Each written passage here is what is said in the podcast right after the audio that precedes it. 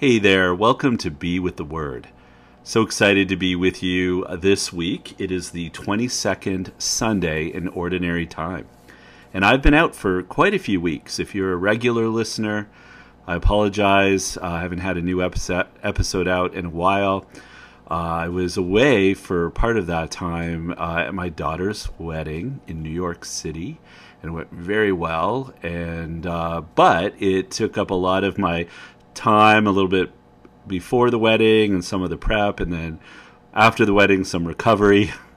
Uh, so I've had that going on, but also um, I've been working with Hallow. Uh, if many of you might be familiar with the Hallow app, and uh, I've done a series of talks and meditations for them.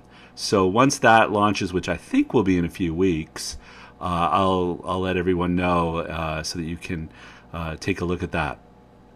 But I'm excited to get back at looking at the Sunday readings, examining them from that psychological perspective, uh, providing some insights. So I want to get into that now. Uh, these are readings are kind of interesting. Um, the first readings are coming from uh, Deuteronomy, which is always lots of fun. But we hear a lot about the commandments, and there it talks about the commandments of God and how you have to follow them and observe them carefully, uh, and that they are just.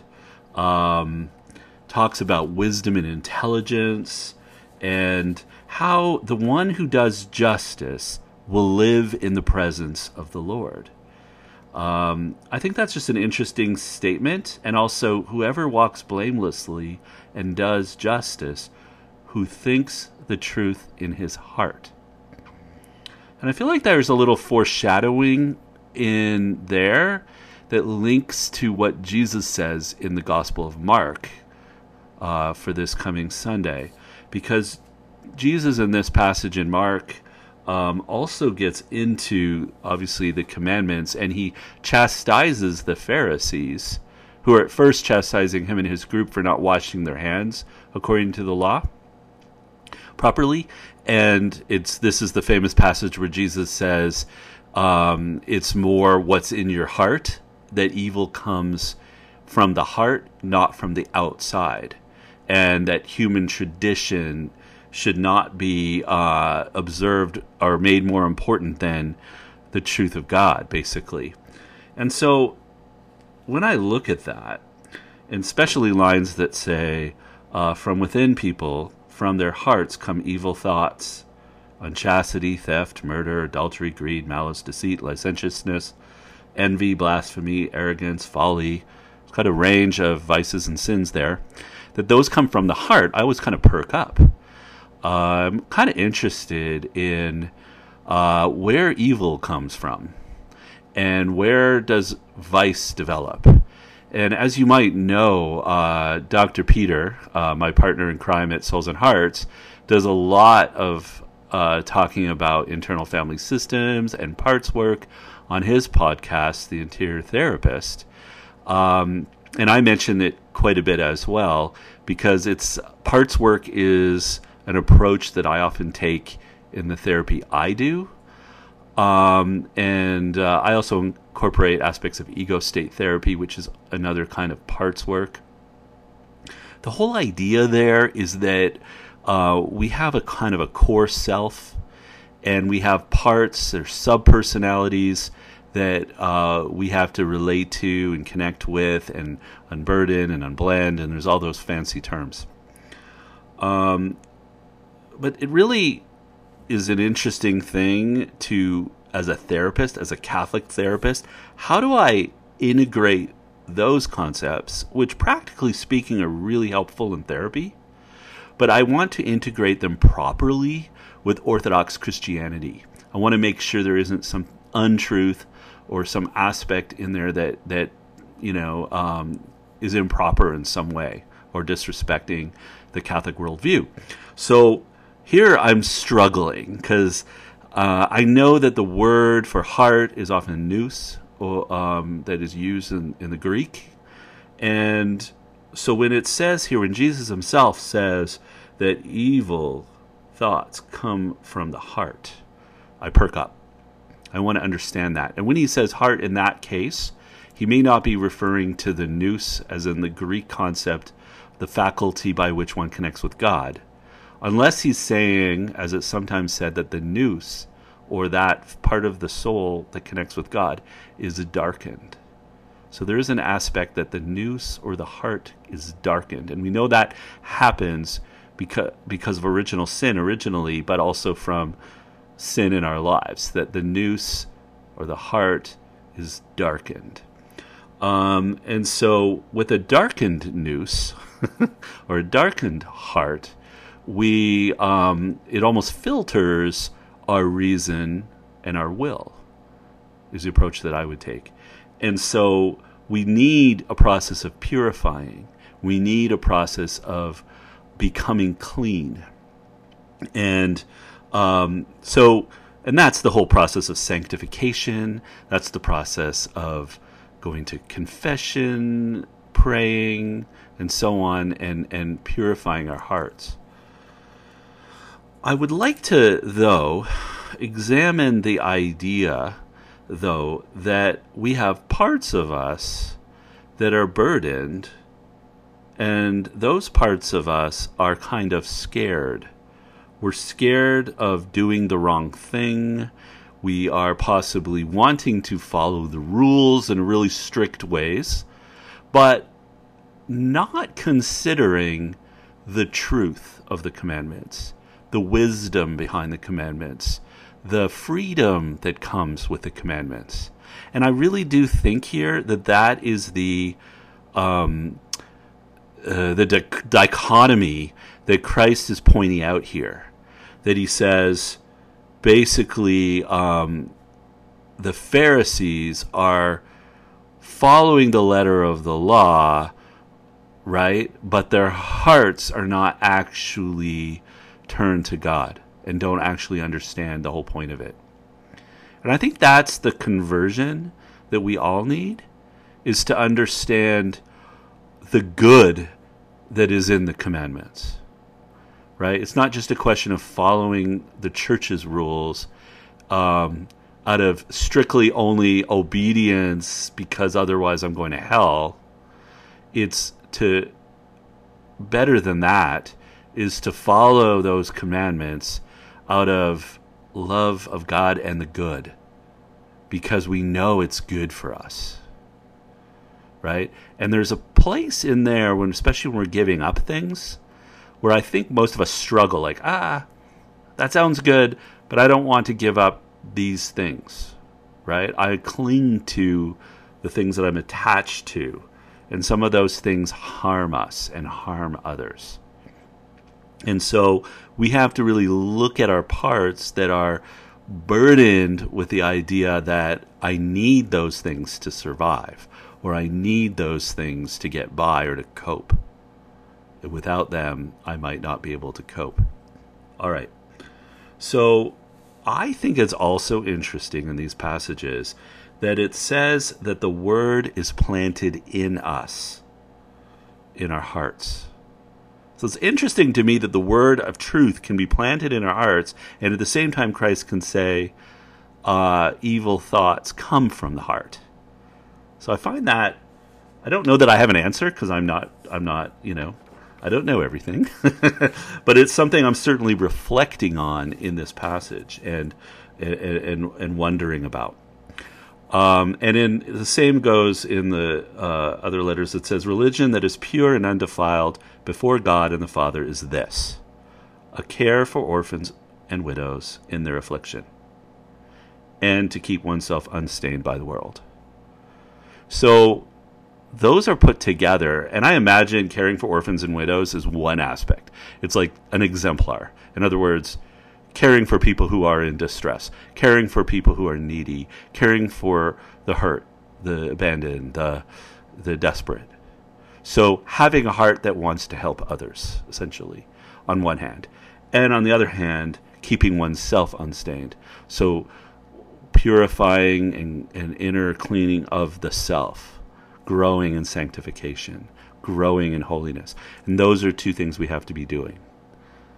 Um, and so I love that. I think that's true. I think we need to be focused on those two things that they go together. It's not one or the other.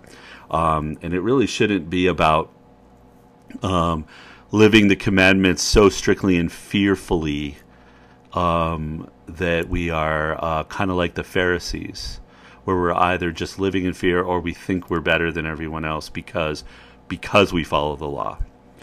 All right.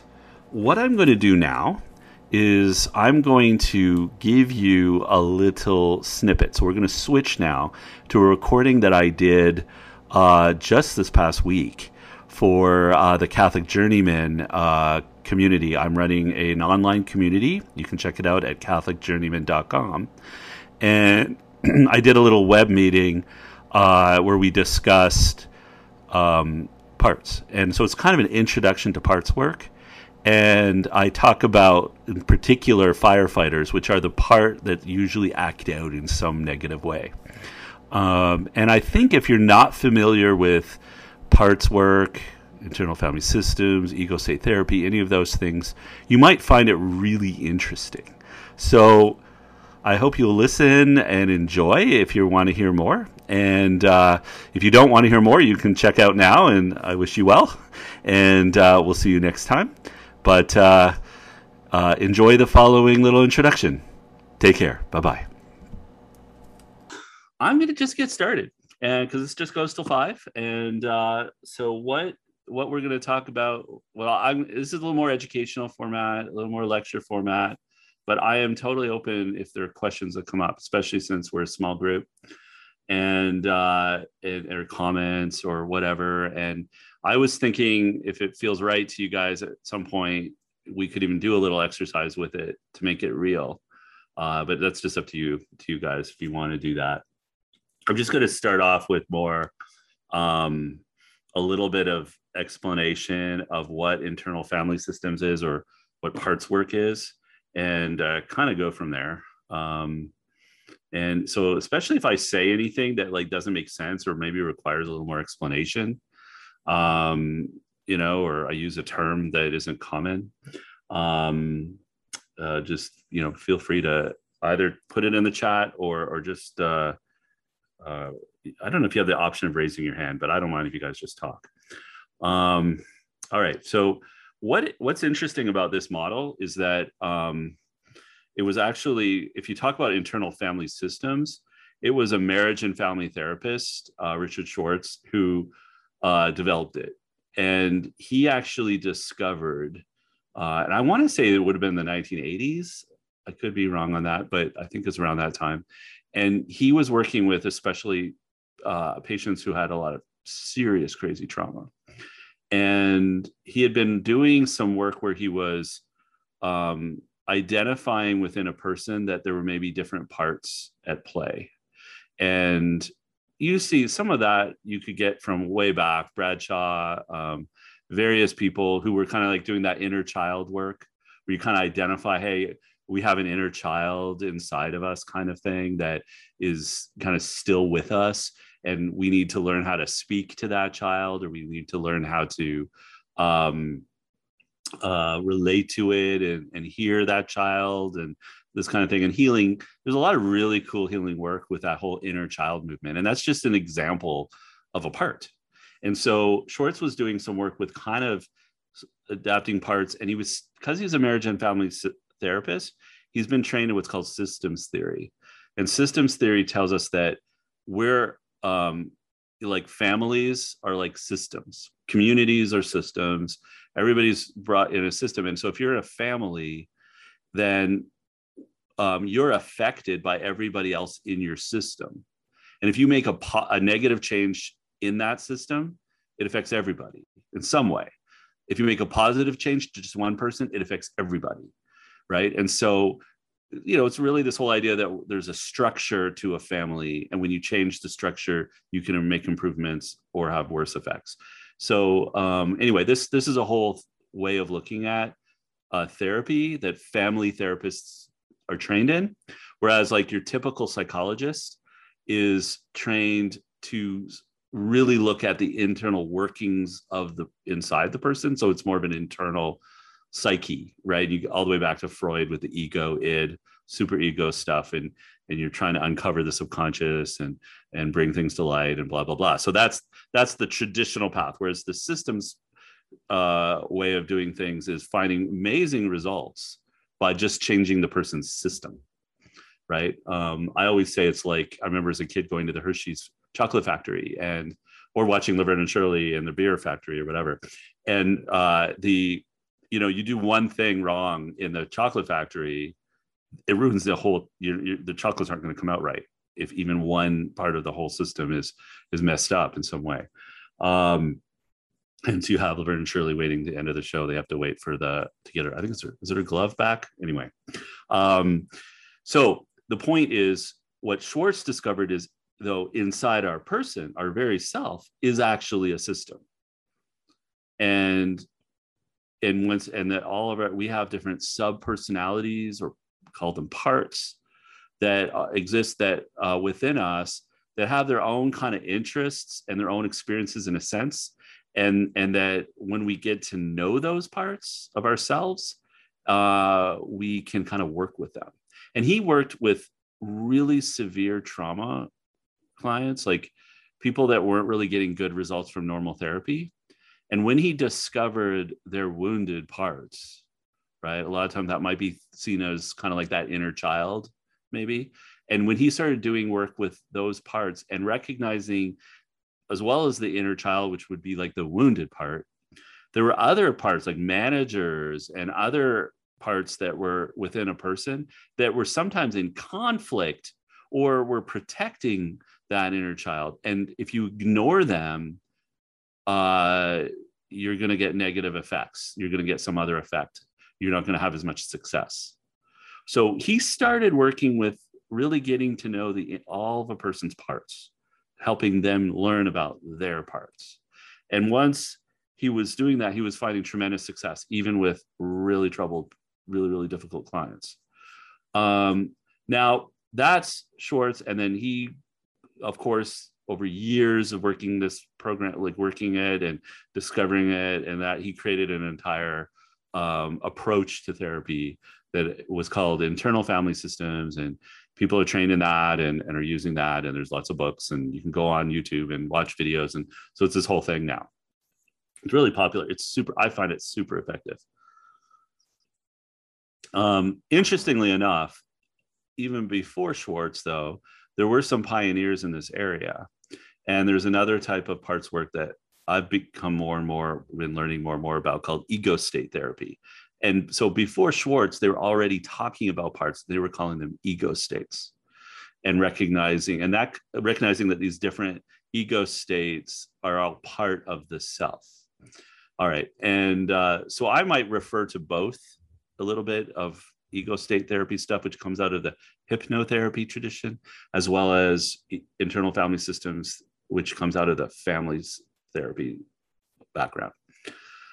Because that just gives you a sense i wanted to just provide a little context of what, what this therapy kind of is and where it comes from. Um, uh, so i want to make this as practical as possible and, and zoom in on things that might be interesting to you you guys uh, and and uh, whether you do this type of therapy yourself or like you have somebody uh, do this with you or um, or you just sort of like can use it in your everyday life a little bit and so I want to point out, according to Schwartz, there were there were there were a, a number of different kinds of parts, and that we all have. And uh, and then according to Schwartz, there's a self, a core self. I really like this this concept, and I find it's the most intriguing part as a Catholic because what he found uh, in all of his work. And Schwartz is not Catholic. I don't think he's Christian. He may be a secular Jew or maybe he's practicing Jewish, but he's, I think he's not Christian. But what he discovered was that uh, as once you kind of get to know all the parts, then the self, the tr- you could call it the true self, the core self, whatever, the self emerges. And that the self has certain qualities that just are always there right so the um the the self want to make sure i don't have any uh, messages from anybody trying to get in or having trouble because i just got a bunch of messages let me just quickly check on that Um, oh, never mind. Okay. The self is always compassionate. The self is always kind. The self is always curious. The self is always calm. The self is always patient. The self is always um, wise. And so when I was learning about this therapy, I was going, that is so fascinating because that kind of sounds like a person who has been filled with the Holy Spirit or a person who is like that sounds like the gifts of the Holy Spirit to me. That sounds like like the person created in God's image. Like that sounds like that would be compatible with with a Christian worldview in a way that I haven't ever heard in other kinds of therapies quite the same. So I really started it like getting interested in this idea of the self and I'm still learning, I'm still figuring it out and kind of mapping it to like solid orthodox kind of Catholic theology to try to like make sure it fits and figure out what's correct and what might need to be tweaked or understood uh, from a Christian perspective. I've kind of come to the belief that the soul, there's a part of the soul called the that sometimes in the in Greek is called the nous, sometimes in the Bible referred to as the heart, sometimes the mind, but it's this sort of uh, this the Greek word in the New Testament is nous, and um, that is kind of the faculty by which we connect with God. Um, you know, as well as we have reason and we have a will. So if we get Thomistic about it, we have a we we also have a, a reason and a will that kind of make up the soul. And so um, you know, anyhow, that could be another talk because I would really love to talk more about the self and what that what that is. But it's always it, Schwartz's remarkable experiences, no matter how bad the person behavior is or trauma was or whatever their their messy life, when you just when you got when you separated out all the parts and the self emerged, it has these qualities. You know, and that's just what he found. Um, all right. Then, so I want to get into some of these parts. Okay. So, um, one type of part that is pretty common is our manager parts. So, we have a manager that, um, you know, I would think about it as uh, I have a manager part that's really good at doing tasks, that is busy, that likes to achieve things. I have a really, I have a really good manager doer part uh, that's active a lot and uh, and so that's cool. That's a manager, he, he, you know, and, and I might have might come in conflict with some other managers. Like there's, I might have a, a manager that's kind of in charge of recreation or whatever, like likes to relax, likes to enjoy a good time, likes to socialize, right? So we have different manager parts. Um, the way I look at it, sometimes I think I've used this analogy before.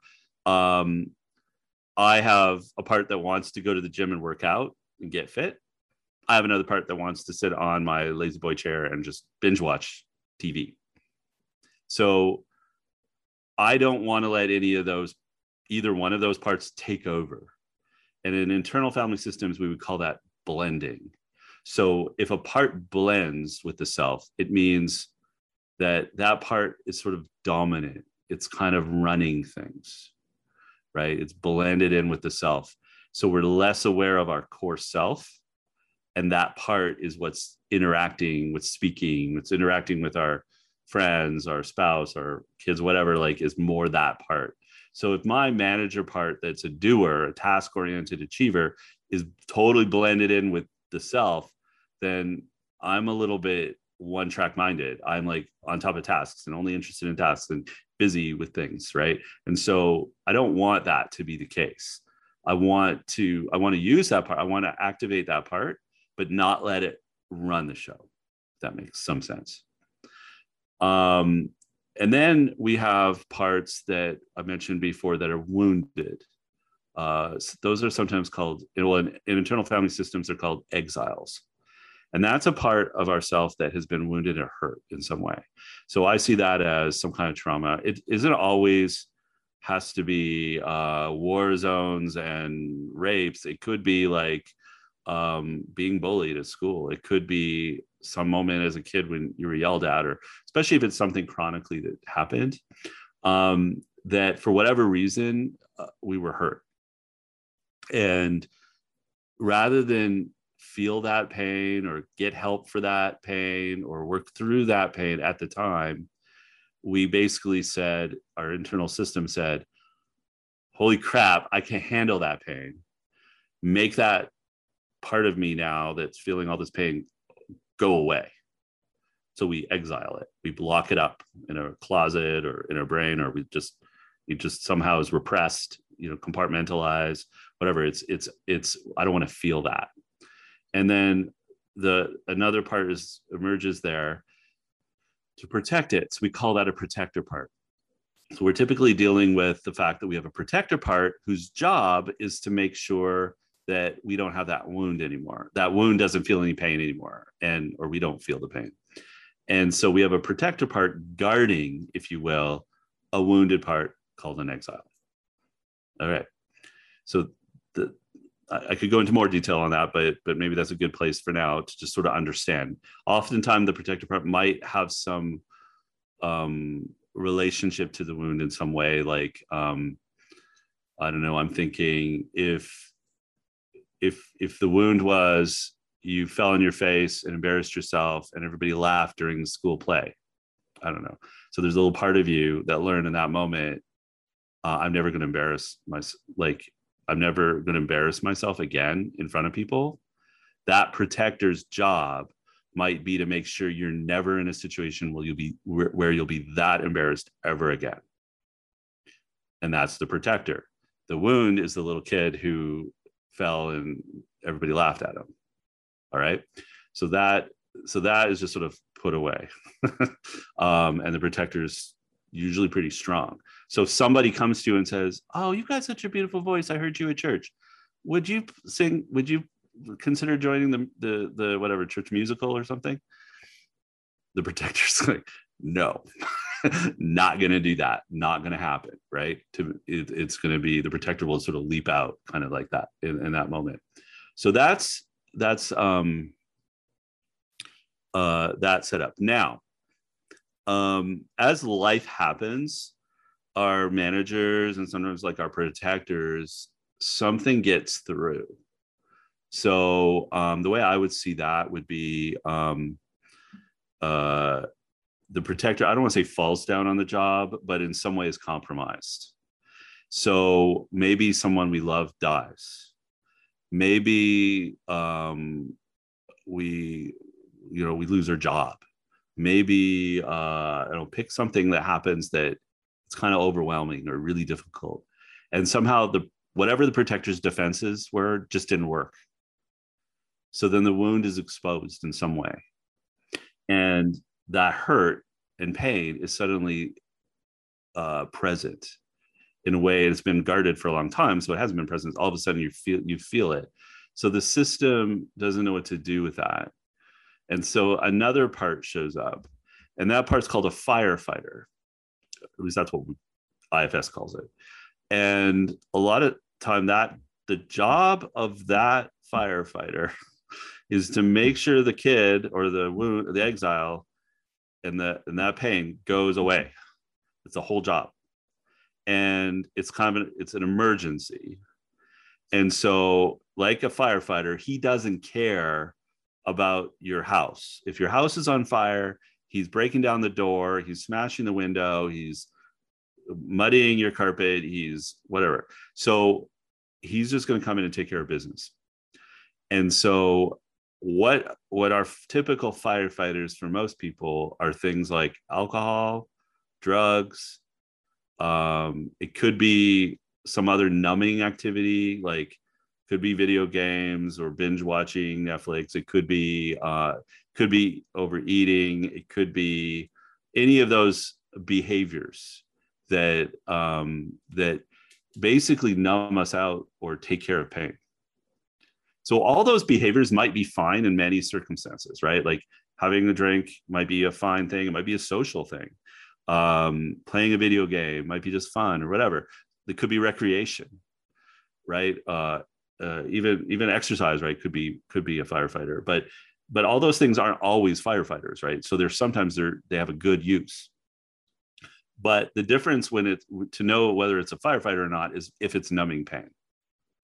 And some pain is like obvious like somebody we love dies we you know and you just drink a lot or something because you just can't handle it. It's like super obvious. Um okay that's a firefighter just showed up um other times it's less obvious because there's the pain is less obvious. Like because we're, we're especially men i think but maybe everybody like we we can tolerate a certain amount of pain. We're sort of stoic sometimes. We sort of repress it. We're not noticing that our protectors are kind of getting compromised. And all of a sudden what happens is we're sort of chronically numbing more and more that i find it happens a lot more these days uh, to people where it's not a noticeable event but it's more like a chronic response that after a while gets more and more pronounced until suddenly it's causing an actual really causing a problem in life in any event the the recognition here that there's a dynamic where the firefighter comes in to take care of business. When it becomes an addiction is when that firefighter is constantly being evoked because there's so much going on and the, person can't can't can't handle on their own. Um, so firefighters kind of really that whole dynamic. When I first learned internal family systems, and I learned about firefighters and how they come about, it kind of changed my whole view and my whole understanding of addiction because I, I, could see where it comes from. I think there there there might be like obviously in some addictions there's a chemical or just pure habit component, but unless you get at the wounded part and you you address the fire, yes, you have to address the firefighter. Yes, you have to get to the wounded part. Unless you get to that and do some healing and work with that, you're always going to be set up for the potential for the need of a firefighter um, but the trick, the problem I found, and what I learned as a therapist, was that if I just leap in with inner child work, I'm actually ignoring the protector. And for a lot of people, uh, consciously or unconsciously, they put up a, a, a wall, right? And that's why so many people like don't want to go to therapy, especially guys. Like, why would I want to go to therapy so that I could relive that pain why would i want to go to therapy to trauma therapy to to like talk about this horrible thing that happened to me um of course they don't right and the protector is the one saying that because the protector's job is to make sure that kid doesn't feel pain anymore so you actually have and for this approach this therapeutic approach you actually have to meet the protector. You kind of have to meet him and you have to talk to him and get permission to to spend time with the wounded exile. And he needs buy-in. And in ego state therapy the therapist sometimes does that negotiation directly with with that protector in ifs therapy the the therapist helps the person bring out the self or discover or get in touch with the self, the core self we were talking about before, and have the self approach the protector. Either way, I actually like the IFS approach there better, but sometimes depending what's going on, the other approach is more direct and necessary in the moment. But ideally, the self is the one, your core self is actually looking at your protector. And so if we use the example of um, like what I was saying, like the protector that won't let the person do anything that will embarrass them um, socially, you know, the first thing you have to do is actually empathize with that protector and even mm-hmm. thank it. Like noticing that part, like notice that part of yourself and say, okay, for all my life, you've been like majorly protecting me from being embarrassed. So because that's what you really that part of me really thought I needed to do to survive. So you kind of had to thank it, you know, rather than go, oh, like I'm so shy or I'm such an introvert or I'm so I have social anxiety or whatever. I'm just uh, that's like just making it into a pathology, making it into I'm so bad, right? And some protectors are really critical, right? Like they're super critical, and you think there's no good about them. But when you get to meet that part of yourself, you go, oh, you've been critical maybe you've sounded a lot like my mom or my dad or somebody who's so critical of me uh, but you've been doing that because you think you have to to keep me safe. It changes the game right? Um, rather than just going oh i have a part of me that's super mean or you know just i have negative beliefs and all this business. No you yes but but in reality that part has been trying to survive that way that's what they learned, maybe really at a young age. So you connect with that part and you're like, you've been spending your whole life protecting me from being embarrassed.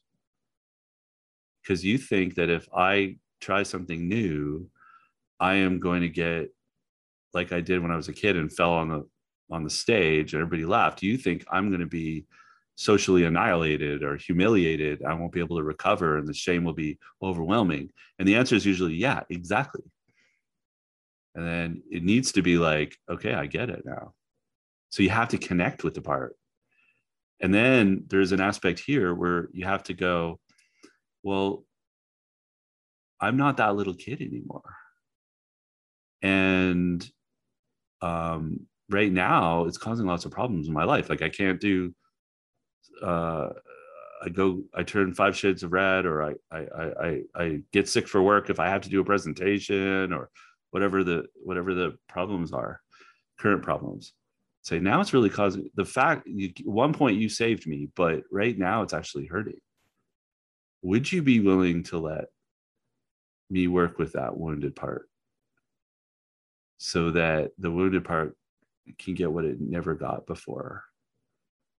Right? Because I think that wounded kid, that exile, believes he's he's bad or he's you know he was laughed at, so he's just carrying lots of shame, or he thinks he's no good, or something. Can we find out?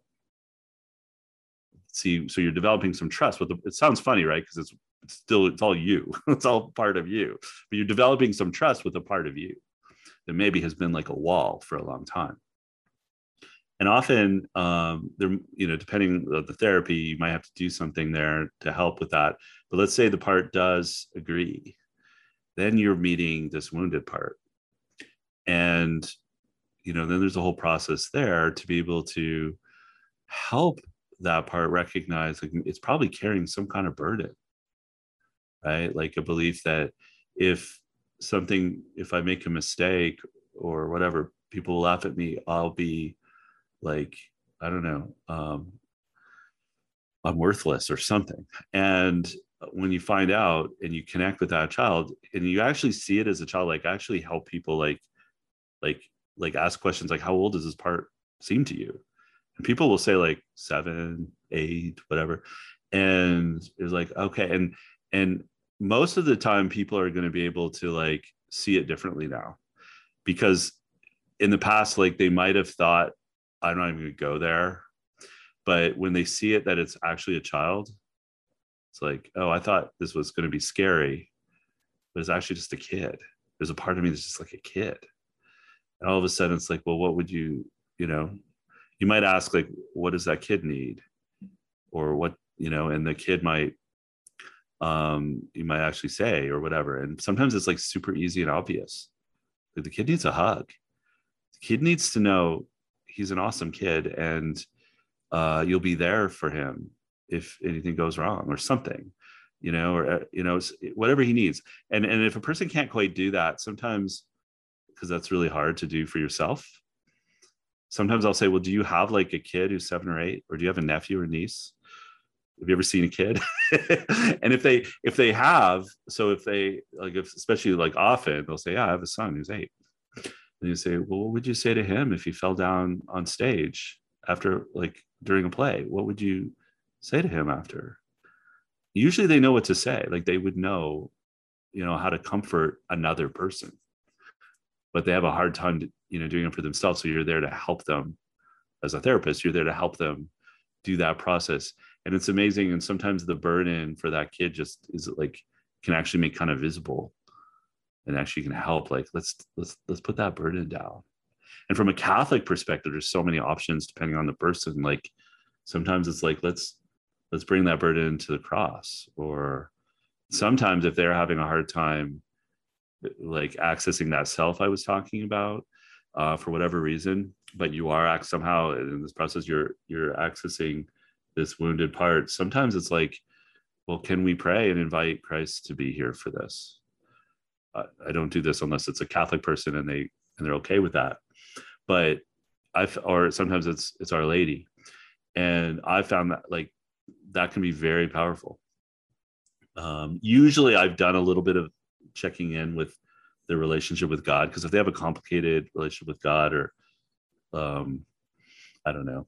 So it, it, can get make it messy, but if not, uh, most of the time, what they would say, like they would pick an image of God, right? That it might not be God the Father, like it might be Christ, or it might be um, it might be Our Lady or something, or maybe it could even be an angel or a saint, but that that that is a, a resource for them that would know how to love that little kid. And so they could see, you know, what would Christ do? and then they could see that and then that helps them to then be loving toward themselves that's a big part of it is so so okay then. So after that process where there's some care and love and kindness to themselves and a little bit of healing and you're taking that little kid and you're bringing him out of exile. You're inviting him into the whole system right? And then and then you uh, checking with that protector and saying you know because the protectors in a sense this healing happen. And now it's like okay protector you still have to protect the kid but we're not locking him in the closet anymore. We're gonna we're let him be part of the system is that okay and they're always okay at that point and and and now the kid is like present in a good way in your system and then we're checking a little bit with those firefighters because the firefighters had the job before of of like uh, doing whatever they needed to um, to um, you know make pain go away. But now we've just done some work to help heal that. And so the firefighter now we're checking with them and realizing well the firefighter is really a manager who took the role of firefighter, right? And so now we're going to say well what next because the kid's bound to have some bumps. Our system is bound to feel some pain sometimes what can this new this manager that used to be a firefighter now do in the system that manager, you know, maybe there's better ways of handling pain, better ways of dealing with disappointment, loss, and loneliness, all this kind of thing. So you do some work with that. All right. I'm looking at the time. All right. So I talked for like 30 minutes. uh, and, and I gave a lot. It just all kind of flowed. I hope that made sense. I'm open to questions and thoughts and comments. Or if anybody wants, uh, I can even like walk you through a little the process of encountering a part. It's up to you guys. Or you're all asleep. I've lulled you to sleep because it's Saturday afternoon. and you're all muted in case anybody is talking. That's all really clear, Jerry I think you did a fine job. Oh, good. Awesome. Did anything speak to you? Like, did you notice, or like, because I know it sounds a little, might sound to some people, it might just sort of sound interesting theoretically, and some people might just be like, all these terms and strange. So I'm curious, like, did any part of it like resonate with you or speak to you? Yeah, I'll I'll jump in. Uh, yeah, a lot did speak to me, and I think uh, I posted too uh, on the forums about my daughter, who's actually been through a little bit of this. Mm. But even when I look at my own life um, and my own experiences uh, with some sexual abuse, I can see that there's definitely um, some something there that uh, that um, it's definitely something I need to think more about. Um, and even you know just as i was as you were talking and i was thinking about my week this week i you know my my dad and i have been kind of going back and forth. He's he's angry at the world right now. And um, i'm angry at him because because he can't seem to forgive people. Um, trying to think of the best way to explain this but anyway i tend to shut down when he becomes angry. And um, it's almost like this little boy part of me just wants to run away and I, and I, and I can't talk to him about it. And Mhm. so I kind of harbor all of these feelings inside. So some of what you're talking about, it, it reminded me of, of that experience that I just had with my dad earlier this week. Yeah. Yeah. And so yeah, that's really interesting because you're bringing up a good point. What happens in relationships a lot of the time is that it's our parts talking to the other person's parts, if that makes sense. And so um, your dad, you know, and I don't know him or anything, but from the little tiny bit you just mentioned, if he doesn't want to forgive or he's got a bitterness or anger about something, then that's a part. And that part has probably been hurt right? And has been in some way offended or hurt or something. And so that part is blended in with the self. So you're encountering him that like dom- that part of him dominates right? And then that's triggering in you some other part also that's maybe been hurt or wounded before or a part that is um you know uh like the well the wounded part wanting to run away or the protector wanting to help him run away something like that. So you're dealing part to part and it feels very unsatisfying in a relationship. And what would have to happen right which is difficult would be for example your dad would have to recognize that part and what we would say in internal family systems world is say to be in self so if you're in self, you kind of unblend for, from those parts. So I like like as an example, um, I'm not actually nervous today. So I have been nervous before in public speaking. I think I've been doing more and more of it that I don't get.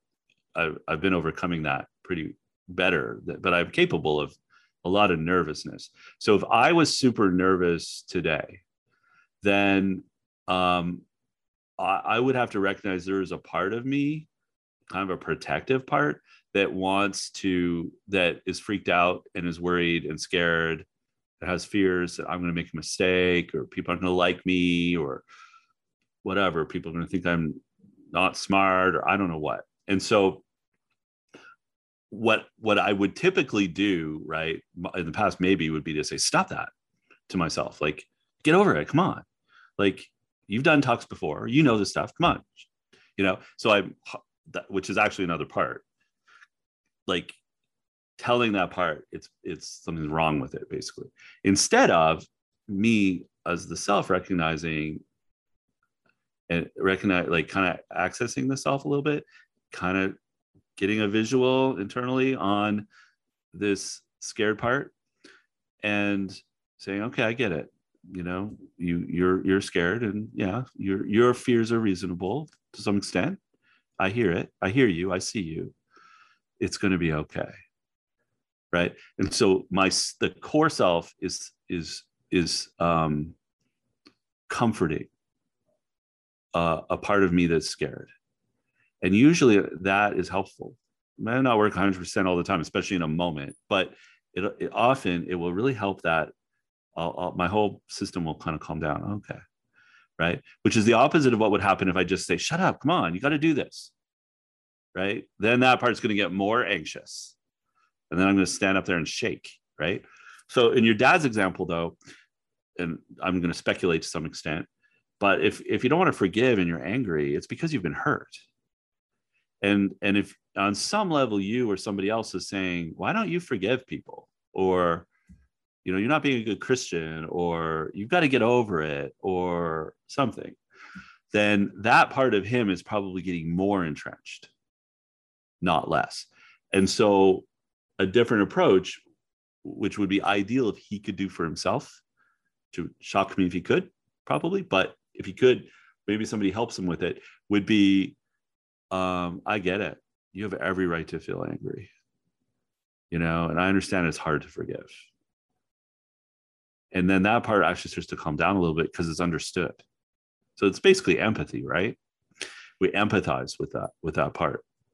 And then that opens up the possibility of them hearing the next part which might be yeah but the, if you hold on to that uh, resentment you're going to lose relationship is that is that what you want? And then maybe that after feeling empathized with there might be some movement or not.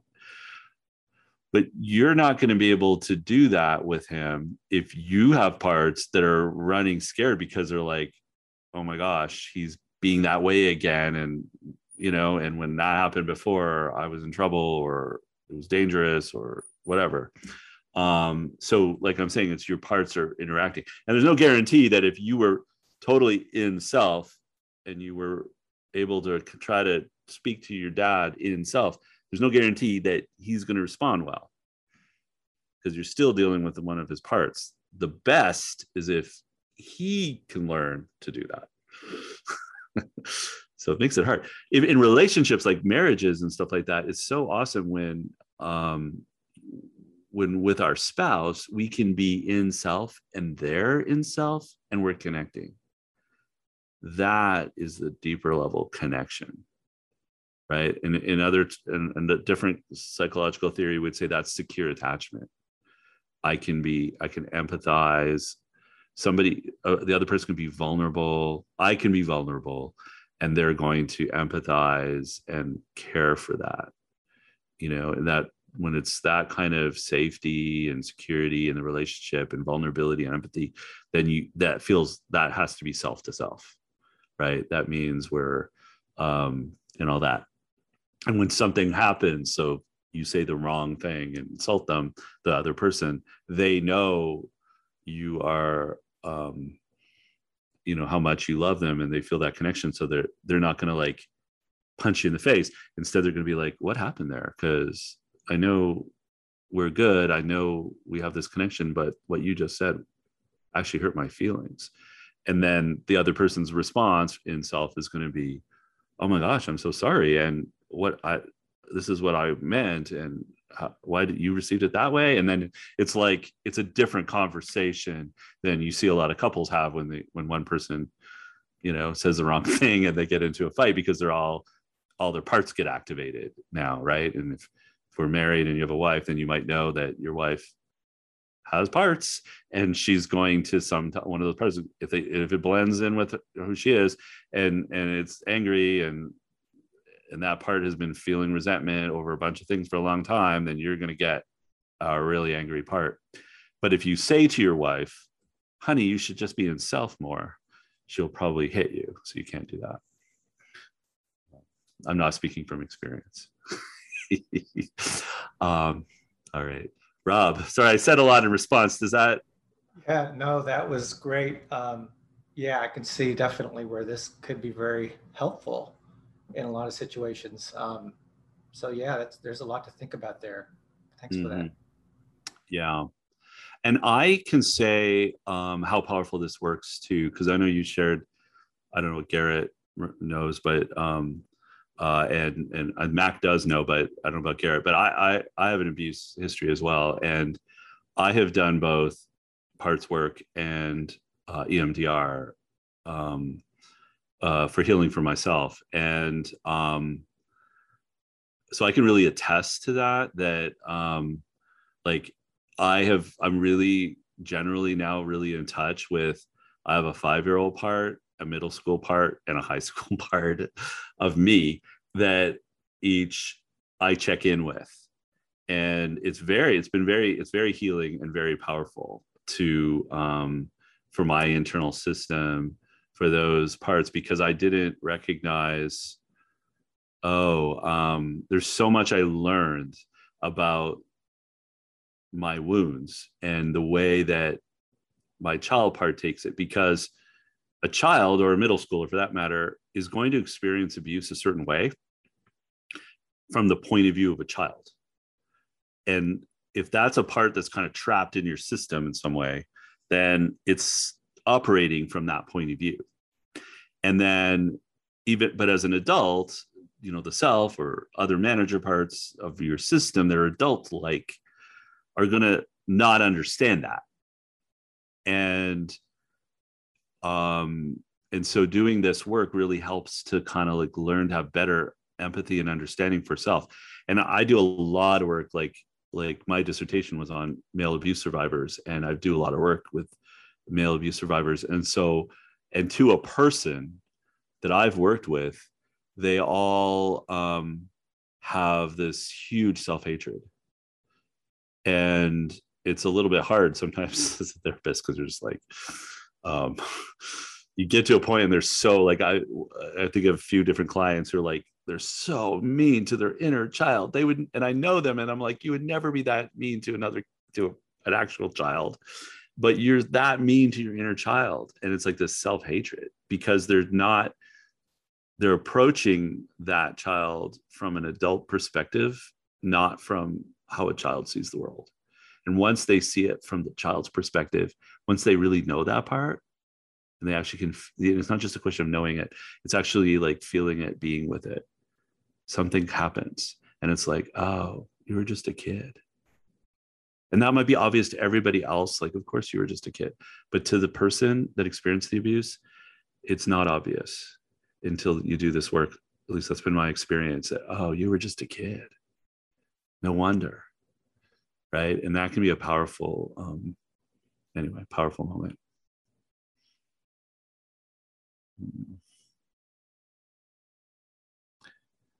Garrett, did you, did you have any questions or, or thoughts on all this?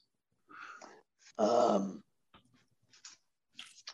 no, um, not really. Like I said before, like I've I've been going through um, just some of my parts. Um, I know I've got I've got a lot of firefighters like the running away fire running away. I'm I really want to do that. Um, binging YouTube, um, probably even just uh, trying to take a nap as well.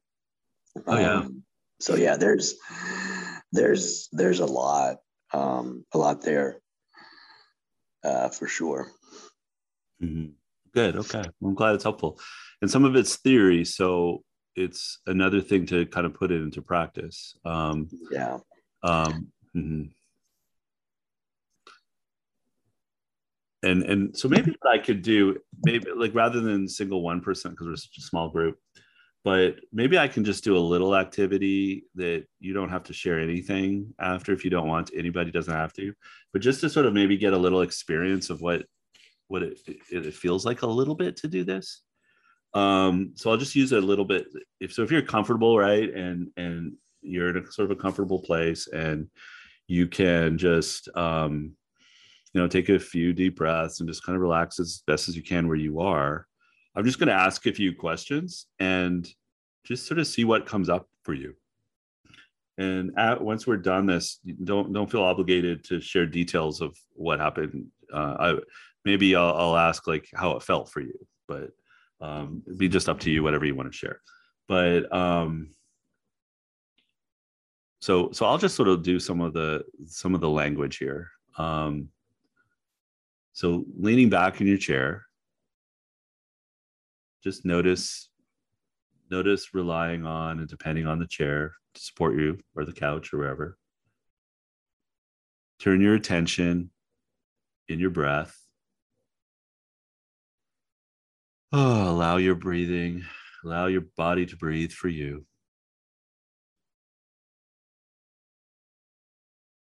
Perhaps breathe in and invite the Holy Spirit into your heart.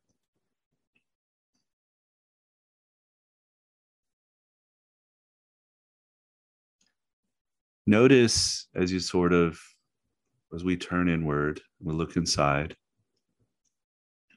just notice if there's any, we call them parts, but you know, pretty aspect of yourself that is a little agitated today or is a little um, more present than than otherwise. Notice if it's um, present in some way in your body like sometimes people will notice a little anxiety in their chest or a, a feeling in their gut or tension in their shoulders if you notice any of those kinds of things see if you can connect that with a part of you um, that might be agitated or preoccupied with something. Um, just check in if you're able to visualize, you know, um, that sensation, that feeling, that preoccupation you're able, or it might be an emotion, you're able to visualize that as a part part of you.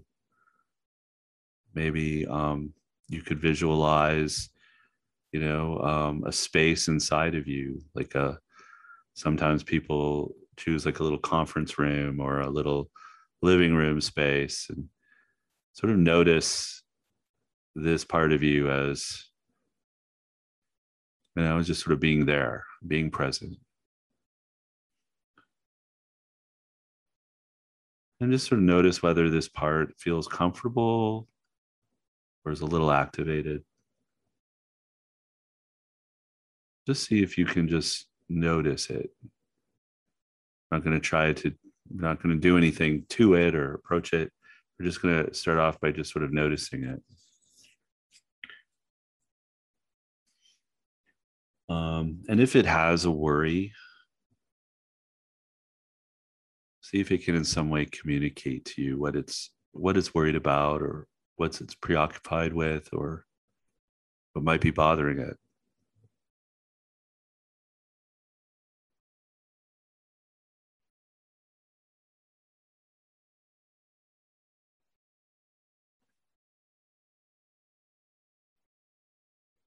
And so just notice how you experience that part.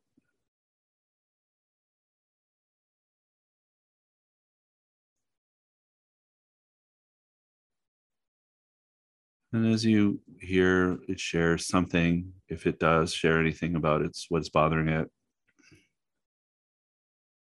you know, as you as you're noticing that, sort of notice how you feel toward this part.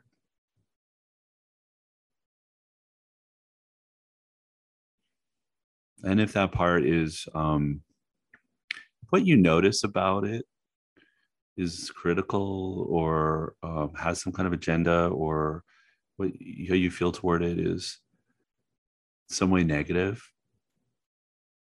then that tells us that that's another part.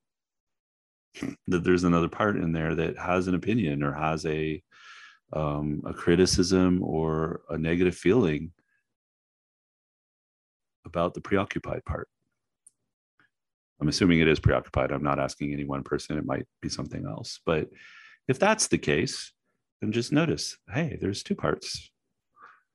Sometimes we will have multiple parts and notice that have a little conflict with each other. And what we're going to do now is we're just going to maybe do the same with this other part and just say, hey, notice it, hear what it's worried about, hear what it's preoccupied with. And just noticing that. And if for either one or both of these parts, or if we only have one here, let's take a moment to just, as best as we can, understand where the part's coming from. And if it seems right, to be able to say to this part, I get you, I hear you, I get it might not even that you're conscious you may not agree 100% but you get where it's coming from at, at least. If you don't get it it'd be good to ask more questions to try to understand better.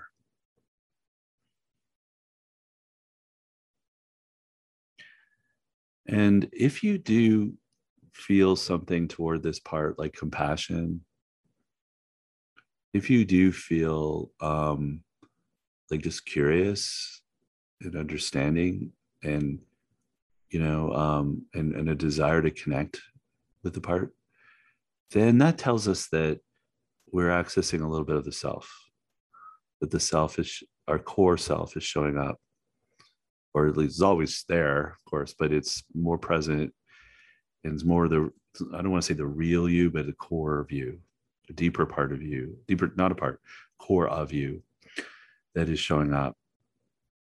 And if that happens that's that's that's okay. That's great. And and notice let your core self have compassion um, and understanding and empathy toward these parts. Even if maybe if there's two competing parts even um, on both of them. That you on some level okay i get you and i get you.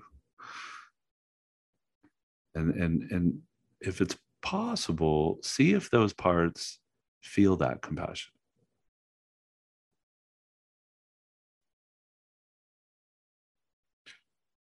And if they do really notice what that's like for them.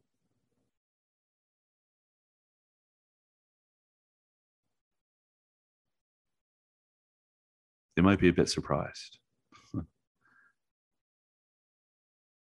And so if we do have parts that are in conflict, and if they felt a little bit of understanding, now maybe there's room that that self, that core self, can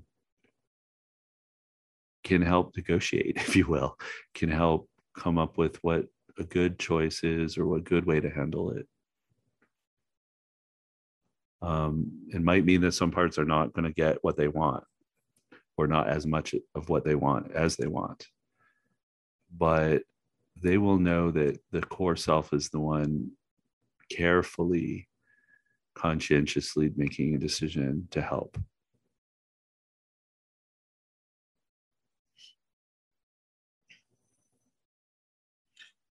And so um, we're we're gonna we're going to um, wrap up this activity, but before we do, because um, this was just a little taste. And because I was doing generically, I don't really know what you were experiencing uh, and how well it resonated with what where I went.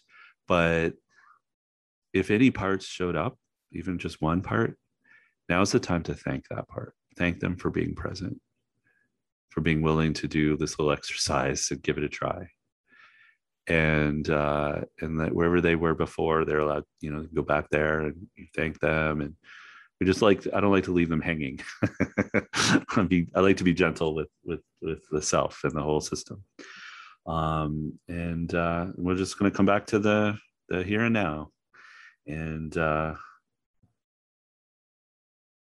that's that's all I wanted to try with that. Um, let me know if what that was like for you. you. You can share details if you want, but just I'm really curious um, whether you're able to connect a bit with that. I know it was it's weird to do it in group, but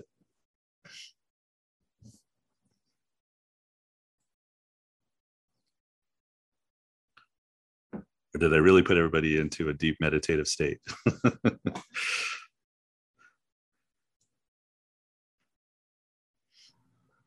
Uh, so I, I, guess I'll jump in.